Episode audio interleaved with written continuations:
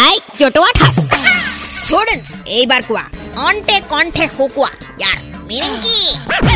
ma'am ইয়াৰ meaning হ'ল যে কাৰোবাক আপুনি ফিটাহি মাৰি দেখুৱাব গৈছে যে আপুনি বিৰাট হেল্থ কনচিয়াছ আৰু তাৰ পিছত খোজ কঢ়াৰ পিছত বা ট্ৰেডমিলত দৌৰাৰ পিছত আপোনাৰ অন্ত কণ্ঠ শুকাই যায় ma'am but still you don't show' and you use the cheaper